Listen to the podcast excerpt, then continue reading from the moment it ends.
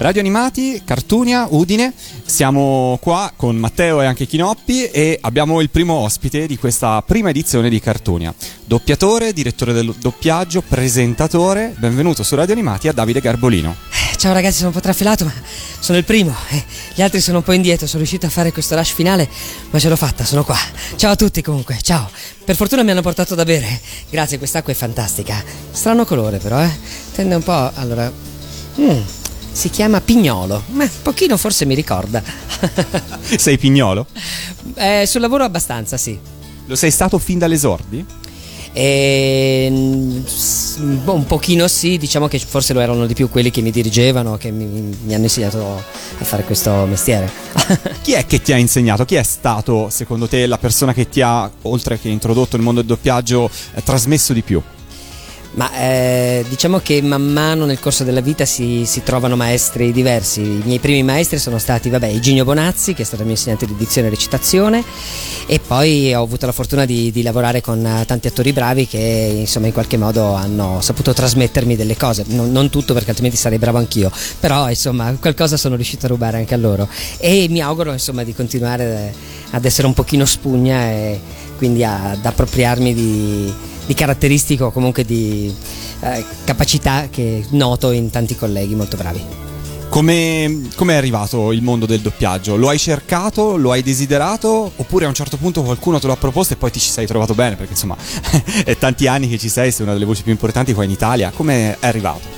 Ma è arrivato per caso, nel senso che io ho cominciato da bambino, è, è ovvio che mi piaceva molto l'idea di recitare, ma sono stato fortunato perché è stata un'insegnante di pianoforte a indirizzarmi a questo mestiere, anzi è stata veramente una, una persona un po' magica per me, perché quando avevo dieci anni lei si era messa in testa che avevo la voce adatta per doppiare i cartoni animati, per cui questa è stata veramente una, una grande previsione. Eh, mi sono trovato per caso perché appunto io ho cominciato con, da bambino con la televisione, il, in Rai a Torino si producevano sceneggiati televisivi e poi radio, la prosa radiofonica che anche appunto a Torino si, si produceva tantissimo, il teatro, e poi intorno ai dodici anni più o meno sono arrivato al doppiaggio e ho sentito insomma tirar giù di tutto quando ero in sala da chi ha cercato di insegnarmi questo mestiere, però dai e dai eh, alla fine ce l'abbiamo fatta in qualche modo.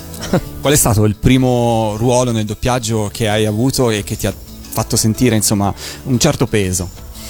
Ma io ricordo, ehm, ho avuto diverse esperienze a Torino con telenovelas, telefilm, cartoni animati pochi, in realtà avevo fatto forse un paio di cartoni animati eh, tipo i Dinosaucers eh, eccetera, con eh, la Videodelta di, di Torino diretta da, da Mario Brusa, e quindi da loro ho sicuramente attinto e imparato molto. Nei Dinosaucers c'erano dei personaggi caratterizzati molto divertenti fatti appunto da Mario Brusa, Santo Versace, Mario Zucca, che è un, è un cabarettista, un attore straordinario, e comunque in sala mi faceva veramente molto divertire, e lì ho, ho capito che eh, ci si poteva eh, divertire o comunque si poteva anche esagerare nelle caratterizzazioni dei cartoni animati e il risultato sarebbe stato sicuramente, ne avrebbe sicuramente giovato. Stai ad ascoltare perché ho una sorpresa per te, davvero sensazionale. Forse indovinare potrai appena tu sentirai cantar più forte che mai. Dinosaurs, Dinosaurs. Che notizia, che novità, parlare quando ci va. Tre Dinosaurs, sembra un sogno invece realtà, chissà che curiosità, perciò si scatenerà.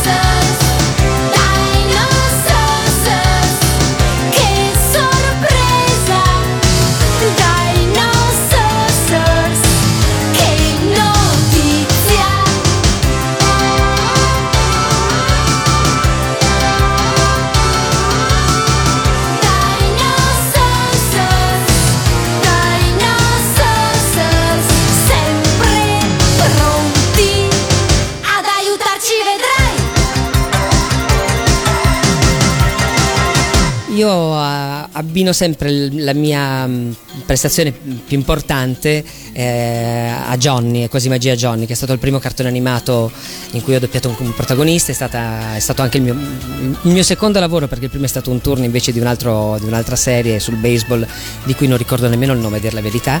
Comunque subito dopo questo turno a Milano mi, mi diedero questo protagonista che si chiamava appunto Johnny di E' quasi magia Johnny, e per me è stata una grandissima emozione. E comunque sì, per me insomma diciamo che l'esordio in qualche modo è stato E' quasi magia Johnny. Quella mattina mi svegliai con l'affanno a causa di un sogno che si rivelò premonitore. Mamma mia, che sogno strano. Mm? Mm? Era ora che ti svegliassi, Johnny. Mamma, cane! Si può sapere che cosa ti prende? Eh, eh, io non ho proprio niente, ma tu che cosa ci fai qui? Ecco, veramente vorrei chiederti un favore. Un favore? Eh, sì, Johnny, eh, vorresti diventare il mio fidanzato? Cosa? Aspetta, aspetta, ora ti spiego. Da È quasi magia Johnny, poi, insomma, si può dire la tua pia- insegnante di piano, mi hai detto? Ci aveva visto lungo, perché poi da lì in poi non ti sei più fermato. Sì, non mi sono più fermato, e soprattutto il mondo dei cartoni diciamo che è stato un po' il, il mio mondo, nel senso che ho doppiato anche qualche umano e mi piacerebbe poterne doppiare di più, però mi rendo anche conto che ho una voce particolare ed è anche non, non troppo semplice distribuirmi, anche perché comincio ad avere una certa età e i ragazzini, quelli veri giustamente, li fanno i ragazzini, e quindi ho, un, ho una voce difficilmente collocabile, anche se si può. Io mi auguro di trovare prima o poi un bravo direttore che sappia insomma collocare su un personaggio giusto. Ci spero, ci punto. Eh, sì, comunque i cartoni animati diciamo che forse il, il settanta ottanta per cento delle cose che ho doppiato sono sicuramente di animazione. Quando Johnny va, che strane cose fa, lui può spostare tutto col pensiero, è timido e sincero, di tutti tutto sa, poiché legge nel pensiero.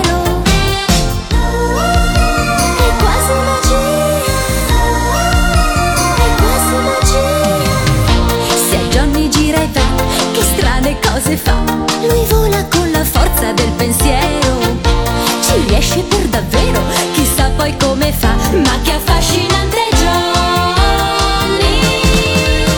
Johnny, è quasi magia Johnny, riprova di nuovo Johnny, e come sempre riuscirai. Johnny, è quasi magia Johnny,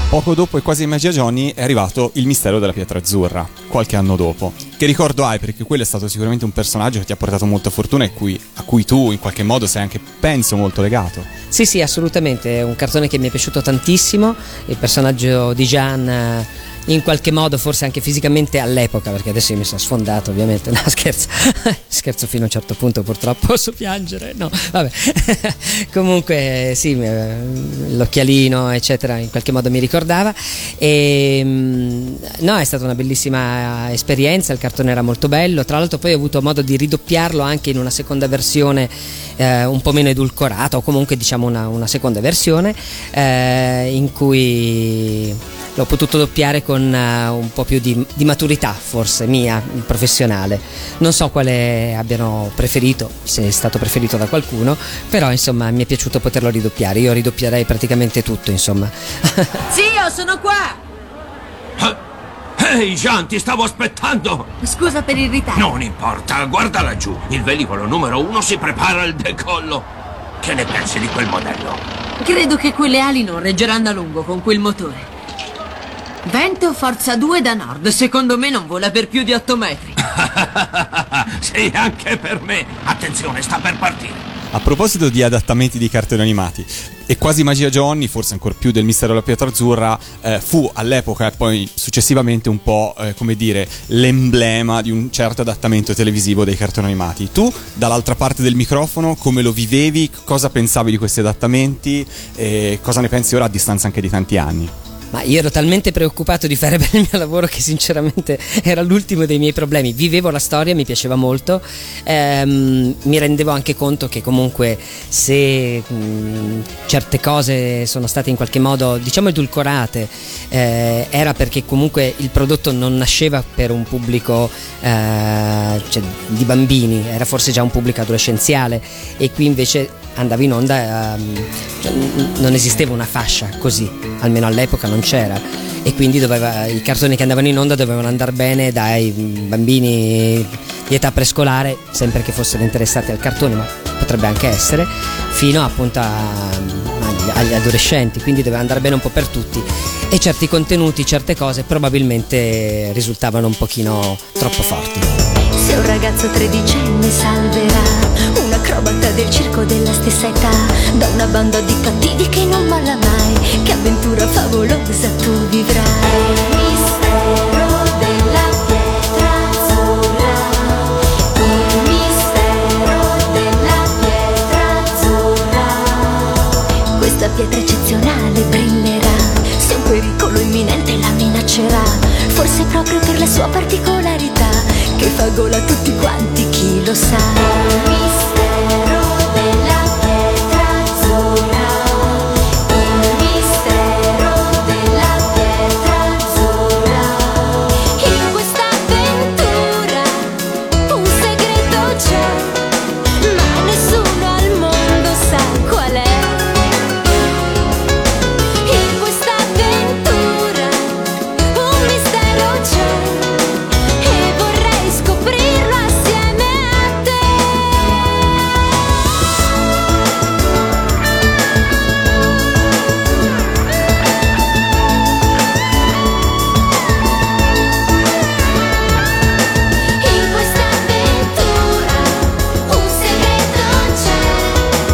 ma nessuno al mondo sa quale. In questa avventura un mistero c'è. Il mistero della pietra, il mistero della pietra, il mistero della pietra azzurra.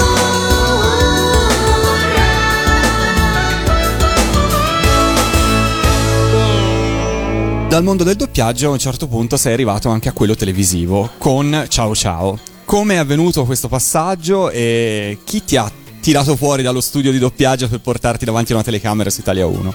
Ma in realtà ho cominciato a fare Ciao Ciao, proprio la, la trasmissione Ciao Ciao prima che nascesse Ciao Ciao Mattina, nel ottantanove novanta. In quella stagione avevo, adesso si dice vinto, mi avevano scelto insomma per un personaggio, perché vinto non mi piace, eh, mi avevano scelto per doppiare Forino, il cuginetto di For, doppiato da Pietro Baldi, e quindi per una stagione ho doppiato questo pupazzo. Poi mi avevano detto che Forino insomma in qualche modo non, non avrebbe continuato, è stato poi invece, eh, mi viene da dire riesumato, insomma, nel senso è stato poi invece ricicciato fuori anni dopo, eh, sempre all'interno di, di Ciao Ciao, eh, e quindi insomma mi era stato detto che praticamente la, la mia collaborazione come voce di pupazzo eh, finiva lì. E però mi era stato preannunciato che probabilmente sarebbe partita una trasmissione al mattino e c'era un'idea di farmi condurre questa trasmissione. Per fortuna questa cosa si è avverata, appunto, sicuramente devo tantissimo ad Alessandra Valeri Manera e a Cip Barcellini, che comunque ha sempre creduto in me, mi ha sempre molto motivato e promosso, comunque mi ha sempre dato la possibilità di, di provare, ha creduto in me, questa è stata una bella cosa, è stato un altro personaggio, persona, non personaggio, personaggio perché un personaggione, comunque persona eh, di quelle tra virgolette magiche nella mia vita, a cui sono particolarmente legato, e quindi grazie a loro ho potuto sperimentarmi come conduttore di una trasmissione, cosa che non avevo mai fatto, ed è andata bene perché comunque ho condotto questa trasmissione per dieci stagioni fino al duemila più o meno, e quindi cambiando, lavorando con tante colleghe diverse. Il pupazzo è sempre stato Ragù, doppiato da Felice Invernici, e ho cominciato con Paola Tovaglia, che è stata una grandissima amica innanzitutto, doppiatrice, attrice, una persona straordinaria che purtroppo ci ha lasciato troppo presto. E, e poi con Paola Imonerondo, eh, Deborah Magnaghi e Deborah Morese. Quindi insomma un sacco di colleghe femminili insieme a te. Eh sì, perché praticamente il trio era formato da, dal pupazzo e il ragazzo e una ragazza. Nel guardare, anzi nel fare Ciao Ciao, ti portavi dietro qualcosa dell'esperienza di telespettatore, magari di altre trasmissioni, o sei andato libero, ti sei sentito libero di improvvisare, di essere te stesso fino in fondo? Sì, da quel punto di vista devo dire che eravamo liberi di, di improvvisare, avevamo ovviamente dei testi, poi da un certo punto in poi ho cominciato a scrivere anch'io per la trasmissione, eh, ovviamente mi portavo tutto il bagaglio di eh, esperienza come telespettatore, perché ovviamente eh, ero comunque giovane, avevo appena finito di... di vedere programmi per ragazzi, cartoni eccetera, un po' come tutti quanti. Poi eh, da, da ragazzino comunque ho fatto anche del teatro per ragazzi e questo mi ha sicuramente aiutato. Ehm, è stata un'esperienza molto molto bella che ricordo con, con, con grande piacere, insomma. Come avveniva la registrazione di una puntata di Ciao Ciao? Raccontiamo un po' il dietro le quinte, perché gli spettatori di Radio Animati spesso sono proprio incuriositi di quello che non si poteva vedere. In genere in un giorno si girava tanti episodi, com'era l'interazione con il pupazzo, in questo caso con Ragù. Ah, secondo me in generale la formula del programma per ragazzi di eh, ciao, ciao, ciao Ciao Mattina, Ciao Ciao e Bim Bum Bam era una formula straordinaria e funzionava tantissimo.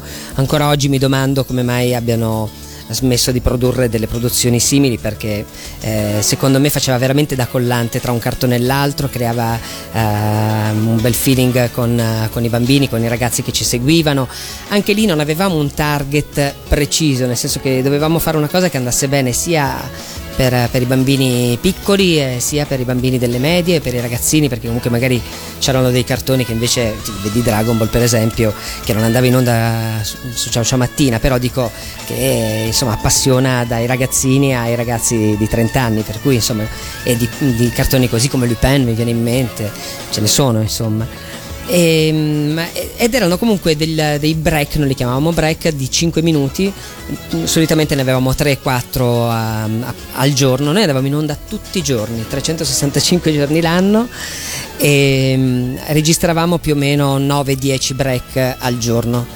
Ehm E quindi la cosa incredibile è che appunto spesso noi questi copioni li vedevamo e li leggevamo lì, non, sì, avevamo la possibilità magari di prepararli a casa, ma spesso non, non, non ne avevamo il tempo, perché lavorando tutti i pomeriggi fino alle otto, io al mattino poi facevo il doppiaggio, la sera magari mi capitava di scrivere, per cui avevo esercitato tantissimo la memoria, per cui avevo una memoria fotografica, nel senso che comunque purtroppo poi eh, mi serviva giusto per, per quel momento, però era incredibile, è veramente una, una cosa pazzesca il fatto che se uno le esercita la memoria è, ha un, delle potenzialità infinite. E quindi registravamo questi break tutti i pomeriggi. Ti sei cimentato anche nel canto per Ciao Ciao? Beh, nel canto sì, perché avevamo le sigle dei, dei vari siparietti, eh, avevamo vabbè, la sigla principale che andava in onda sempre, poi eh, noi avevamo anche l'angolo della posta a tema e per ogni, quando cambiavamo argomento fa- creavamo una sigletta apposta, ed è stato molto divertente. Finalmente, finalmente siamo tutti e cinque qui in TV. Certamente, certamente ci divertiremo ancora di più. Prorompente, prorompente, il programma adesso diverrà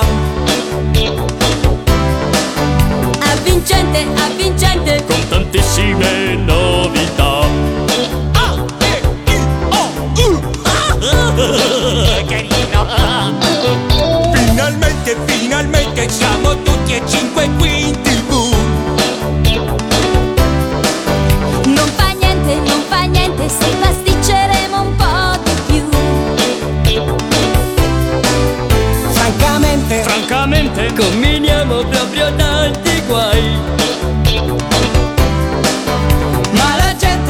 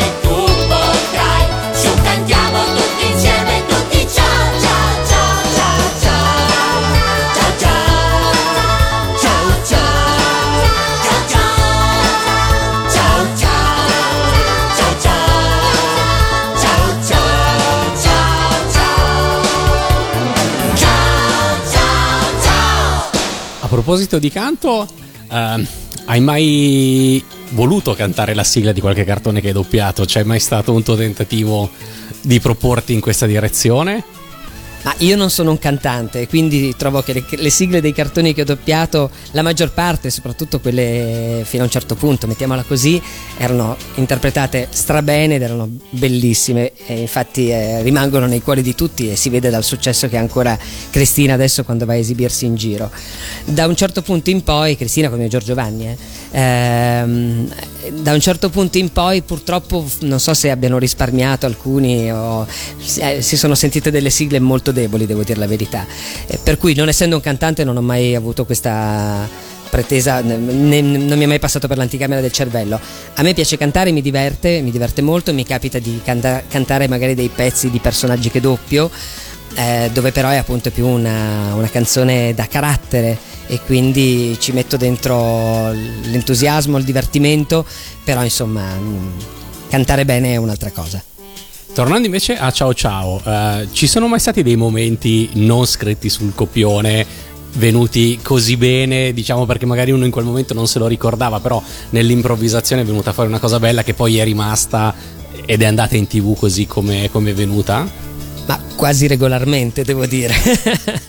Perché spesso poi vabbè con, con Felice Invernici, che appunto dava la voce al pupazzo Ragù, c'era una grandissima intesa, abbiamo anche scritto diverse cose insieme, comunque c'era un gran feeling, per cui ogni tanto bastava una parola che ci faceva partire per la tangente, e quindi si improvvisavano delle cose e la maggior parte delle volte venivano tenute perché erano comunque spontanee e divertenti. Poi dopo si ritornava, comunque si riprendeva il binario e la, la storia si portava a termine. Comunque no no, faceva parte del gioco la, l'improvvisazione, assolutamente.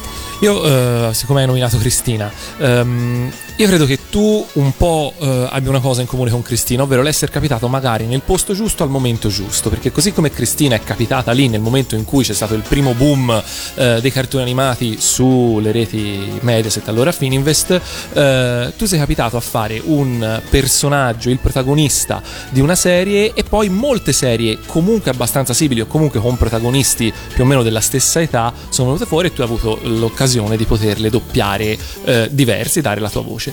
Um, Sei, ti rendi conto, lo sai, eri al corrente del fatto che eh, dopo un po' questa tua voce ad alcuni fan aveva cominciato a stufare? Cioè ci sono pers- c'erano persone ne- nei tempi del proto internet o comunque delle prime comunità di appassionati che basta, di Garbolino non se ne può veramente più, ne, ne eri al corrente? No no, ne ero assolutamente al corrente, e potevo anche immaginarmelo, nel senso che comunque effettivamente c'è stato un momento in cui la mia voce era molto presente, e io anche quella di Pietro ha avuto un po' lo stesso destino in parte. Sì sì sì, ma infatti un pochino abbiamo anche pagato dazio, nel senso che comunque per un periodo abbiamo anche doppiato molto meno, comunque abbiamo lavorato un pochino meno, abbiamo cercato entrambi eh, di differenziarci per quanto possibile sulle caratterizzazioni, per cui laddove la nostra voce poteva essere un pochino camuffata o eh, insomma giocare su, su queste altre nostre caratteristiche. Eh, ovviamente se c'era da doppiare un ragazzino, Eh, più che appunto cercare di tenere una voce leggera, poteva cambiare l'interpretazione, però la voce quella è, cioè difficilmente riesce a, a cambiarla più di tanto, e quindi era gioco forza. E tu in quel periodo ti sei mai trovato a dover eh, non poterne più tu di, di, di lavorare così tanto, magari arrivando al punto di dire no basta, questo fatelo fare a qualcun altro? No, questo non mi è mai capitato. Mi è capitato magari di avere dei periodi in cui sentivo magari un pochino la stanchezza, però no, questo non, non, per, non perché sono egoista, voglio tenere tutto per me, ma perché da professionista mi sembra che se uno si prende degli impegni è giusto che li porti a termine. Eh, mi sono stufato di me stesso molto, ma io da, da, cioè, mi convivo con me da tanti anni, per cui sono un po' più stufo di me per quello, però tutto sommato ho imparato ad andare d'accordo anche con me stesso. Quando doppiavi, tu hai doppiato, vabbè, abbiamo nominato Johnny, il mistero della pietra azzurra, ma poi arrivano eh, i po' che... Infatti io volevo proprio arrivare lì, perché quasi sul finire di Ciao Ciao è arrivato Ash. Sì, è arrivato Ash, che è stato proprio un boh, un, un colpo di fortuna tutto sommato, perché non, nessuno si aspettava che potesse essere una serie così longeva. Siamo arrivati alla ventesima serie, il, sono stati molto abili loro nel riproporre le prime serie eh, dopo sette otto anni più o meno, e quindi sono riusciti a, a guadagnarsi la, la simpatia e insomma la, la passione dei, dei nuovi ragazzini, e quindi va avanti con le sue, con le sue avventure, che alle volte possono essere comunque un pochino, tra virgolette, ripetitive, nel senso che c'è uno schema, però riservano sempre comunque delle sorprese. Poi devo dire che sono geniali gli ideatori di questi Pokémon. Scusa se te lo chiedo, quello è un vero cristallo Z? Sì, un Electrion Z. Scusa, posso chiederti come fai ad averlo, Ash? Tu non hai mai partecipato alle prove del Giro delle Isole. È stato Tapu Koko a darmelo. Tapu Koko, davvero? Non dirmi che l'ha incontrato di nuovo. Proprio così. Io e Pikachu abbiamo sentito la sua voce. Allora ci siamo messi sulle sue tracce. Quando l'abbiamo trovato, si è fermato e ce l'ha regalato. È sceso fluttuando nell'aria. Figa! Tapu Koko. Chissà perché possedeva un cerchio Z. E poi Ash? Sembrava come se Tapu Koko volesse dirmi che questo cerchio era per me. E questa è la storia, tutto qua. Com'è lanciare la Pokéball in studio di doppiaggio? Ma ho fatto un po' di danni, ho rotto qualche vetro qua e là, però per il resto, no, bene, bene. Scelgo te!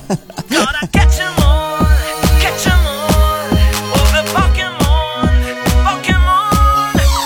Catch 'em all, catch 'em all, catch 'em all, Pokémon, Pokémon, Pokémon, catch 'em all. Voglio andare dove mi va e non fermarmi qua. Questo viaggio mi porterà da tutti i Pokémon. Giro vagando per il mondo, la mia sfera lancerò, ed ogni Pokémon così catturerò. Oh, viva il Pokémon, vasti e prorompenti, tutti differenti, gotta catch 'em all. Viva il Pokémon, gotta catch 'em all, catch 'em all, catch 'em all. Viva il Pokémon, Pokémon, Pokémon. Viva il Pokémon, tasche e prorompenti, tutti differenti, gotta catch 'em all. Ogni Pokémon è più scoppiettante, furbo e cattivante. Viva il Pokémon.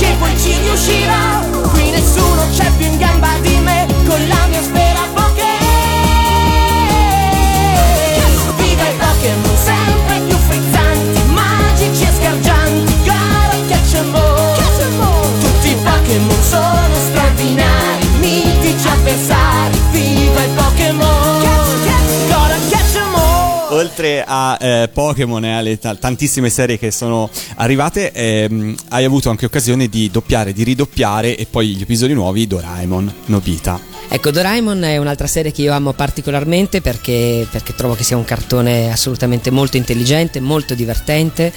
eh, Nobita ho fatto anche in certi momenti fatica a doppiarlo perché effettivamente, eh, soprattutto al mattino quando non abbiamo ancora la voce particolarmente calda, questo parte al primonello che urla, frigna, strilla, fa di tutti i colori, ed effettivamente era faticoso, così come anche Pietro più di una volta insomma ha, ha rivelato di, di, di far fatica all'inizio, poi quando scaldi la voce va tutto meglio.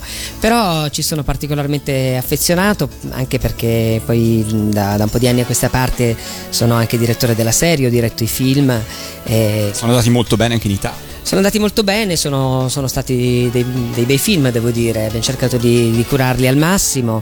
Eh, ricordo il primo comunque con, con grande insomma con grande piacere, perché è stata veramente una, un, una bella soddisfazione. Insomma, secondo me abbiamo fatto veramente un ottimo lavoro sul primo film.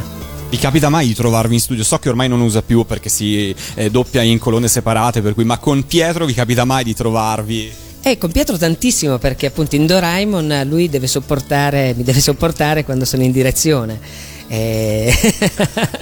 e quindi no, ci vediamo spesso con Pietro, e lui è straordinario, è un cavallo di razza proprio. eh, Doraemon batte, il cuore di Doraemon batte all'unisono con quello di Pietro. Doraemon! casa di Suneoli e ci ha raccontato la storia che è successa a sua zia. Caspita, che furbo! Certo che Suneoli è riuscito a giocarti un brutto tiro. Perciò vuoi che ti fornisca un ciuschi e poi vai a rifugiarti nei lettoni della mamma? Ma no, non oh. è possibile, mi prendi in giro anche tu! Scusami, la mia era solo una battuta. Non capisco come tu abbia tutta questa voglia di scherzare mentre il mio orgoglio ferito grida vendetta. Su, non esagerare. Basta, Doraemon! Mi hai deluso, non mi aspettavo che fossi così insensibile. E eh, va bene, scommetto che vuoi uno dei miei ciuschi per dare una lezione su Neo, ho indovinato? Sì, esattamente, come sono fortunata ad avere un'amica in gamba come te.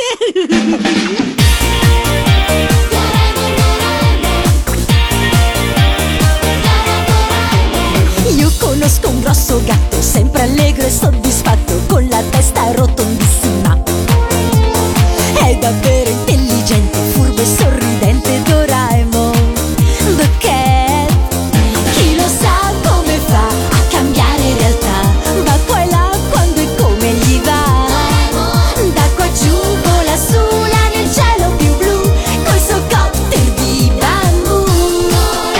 Doraemon, Doraemon, che gatto spaziale, solo tu ci regali dei gadget speciali, ma chissà come mai quando poi ce li dai siamo sempre in mezzo a mille guai.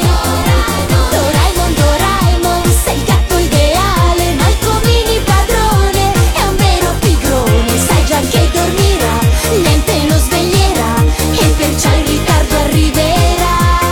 Doraemon, Doraemon, vai dietro al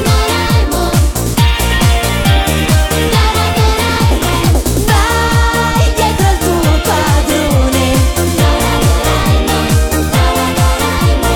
Vai e così lo aiuterai. Miau miau. Doraemon, Doraemon, che gatto spaziale, solo tu ci regali dei gadget speciali, ma chissà come mai quando poi ce li dai siamo sempre in mezzo a mille guai. Doraemon, Doraemon. Quando doppiavi le serie, riuscivi subito a capire quale avrebbe avuto successo e quale meno? C'è qualche serie che ti ha sorpreso? Qualcuna in cui tu dicevi, ah, questa sarà un successo e poi non è andata così? Ma eh, serie di successo, bene o male, lo- l- sì, hanno degli ingredienti che in qualche modo riesci a percepire. Magari non ti aspetti che possano avere un successo incredibile come, come è stato per, eh, per- per alcune serie che mi è capitato di, di doppiare. Devo dire che mi era capitato invece di... cioè, ho diretto una serie, e lì proprio non ci ho azzeccato per niente. Ho diretto questa serie che si chiama Kirby, eh, e anche lì appunto c'era lui che si trasformava, c'erano tutti questi pupazzetti. Mi sembrava che avesse comunque delle carte in regola per poter eh, diventare una serie longeva. Invece hanno fatto due serie, io mi sono divertito, è stata una bella esperienza per me, eh, c'era un bel cast, eh, però sinceramente si è arenata la cosa, quindi non ci ho preso manco per niente. Ma infatti Kirby in Giappone va fortissimo proprio il personaggio, quindi è strano come mai in Italia, boh, forse è stato proposto a orari sbagliati, chissà. Forse l'ho rovinato io. Kirby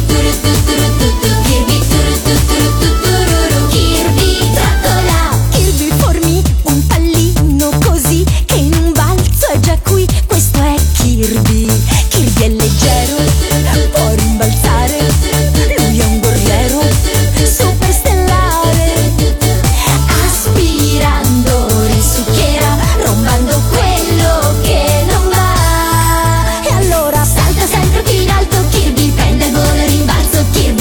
lancia l'assalto e si trasforma. Kirby ha dei grandi nemici, Kirby e due piccoli amici, Kirby due bambini felici con cui gioca pronto a volare ancora. Sembra un aspiratore, Kirby certamente migliore, Kirby non commette un errore, è proprio in forma. Kirby salta sempre più in alto, Kirby prende al volo e rimbalzo, Kirby poi si lancia l'assalto, Kirby, questo è Kirby. Kirby, Kirby,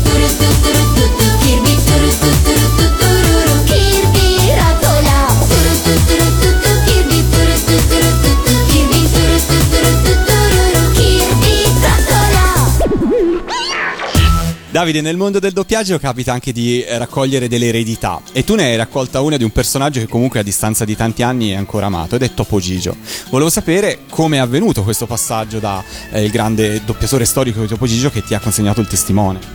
Sì, io di eredità ne ho raccolte alcune, a dir la verità. Eh, nello specifico, per quanto riguarda Topo Gigio, per me eh, è stata una bellissima esperienza, una grandissima emozione, perché comunque anch'io appunto da bambino lo guardavo, l'ho sempre amato tantissimo. E poi è veramente vederlo dal vivo, vederlo animare, qualcosa di, di vera, veramente emozionante, proprio una bellissima esperienza.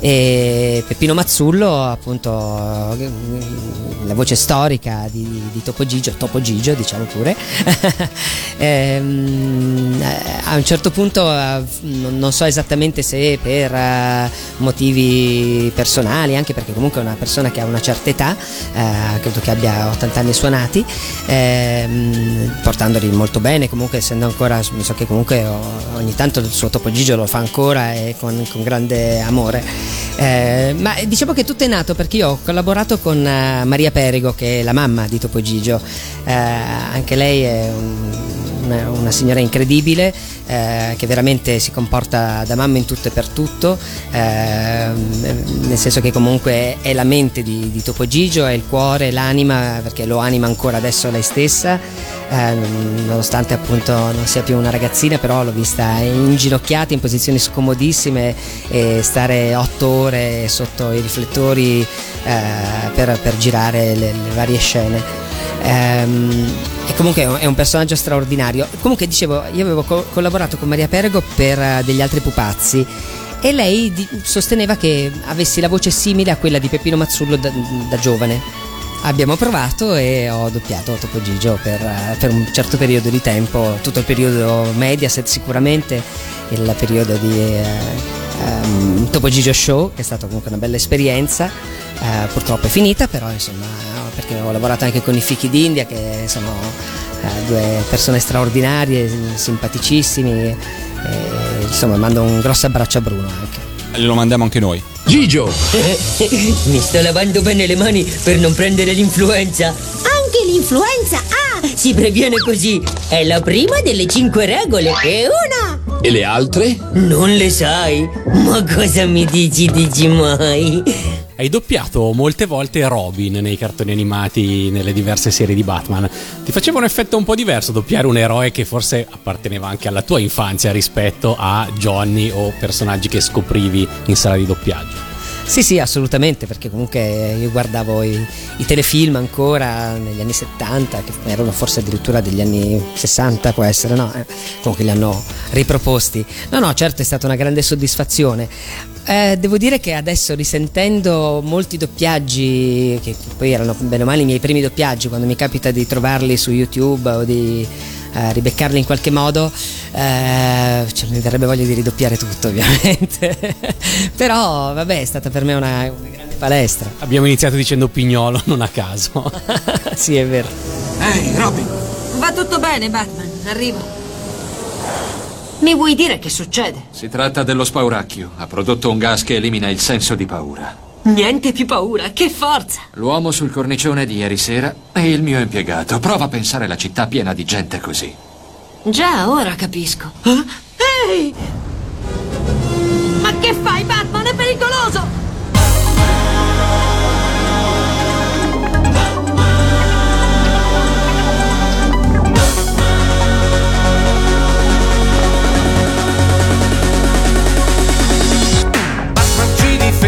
Giorno e notte dai criminali,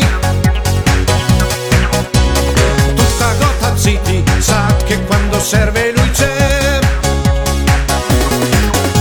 I suoi accorgimenti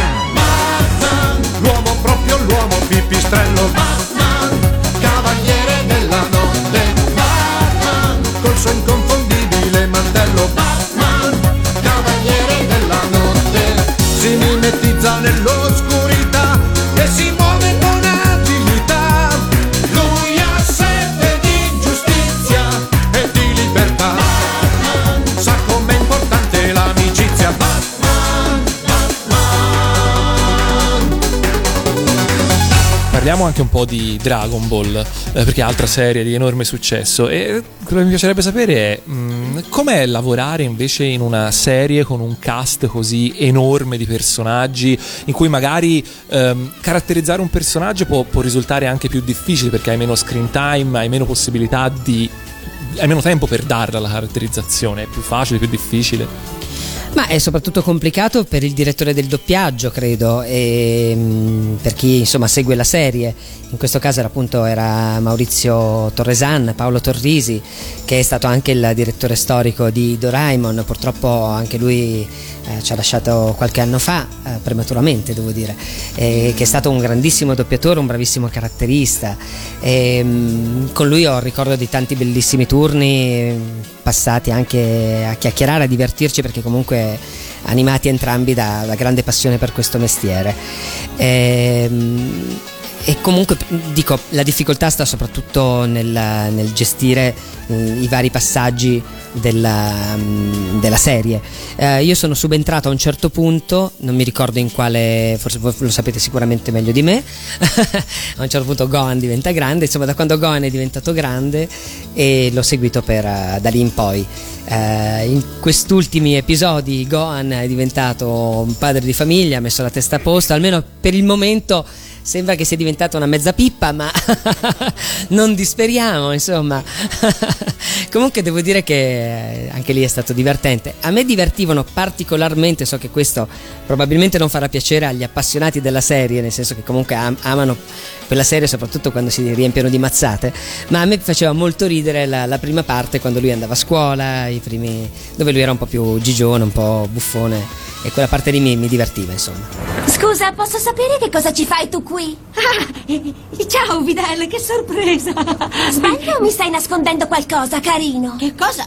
Eh, scusa, perché dovrei... io non nascondo niente. Oh. Ah. Oh?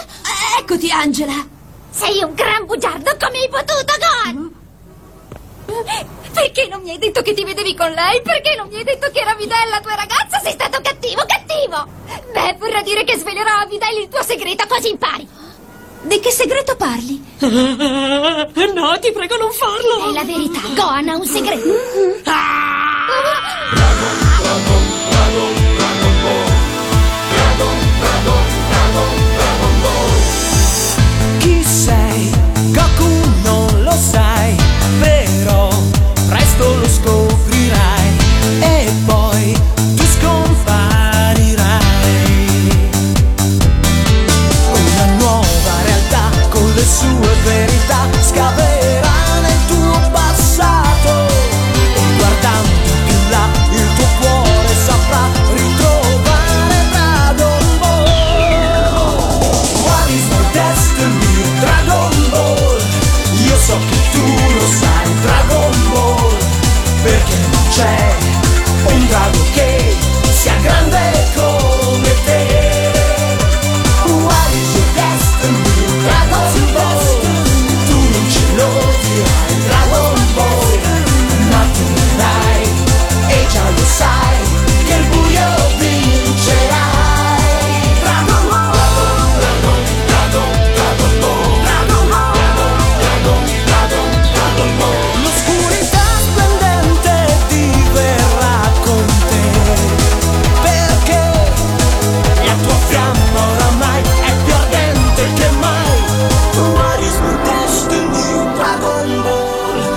so che tu lo sai, Dragon Ball, perché non c'è un drago che sia grande come te. What is my destiny? Dragon Ball. Tu non ce lo dirai, Dragon Ball. Ma tu dirai e già lo sai che il buio vincerai. Dragon Ball, Dragon,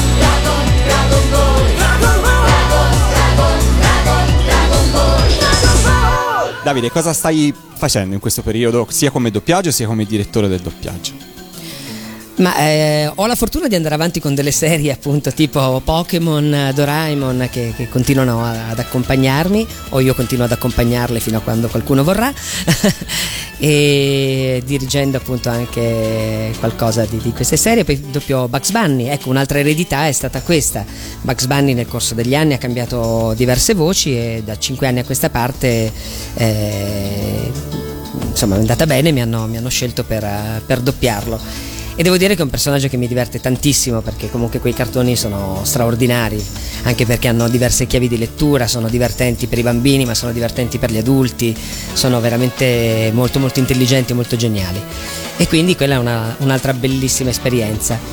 Poi doppio un personaggio che si chiama Bannicola, che è un altro coniglio, è il momento dei conigli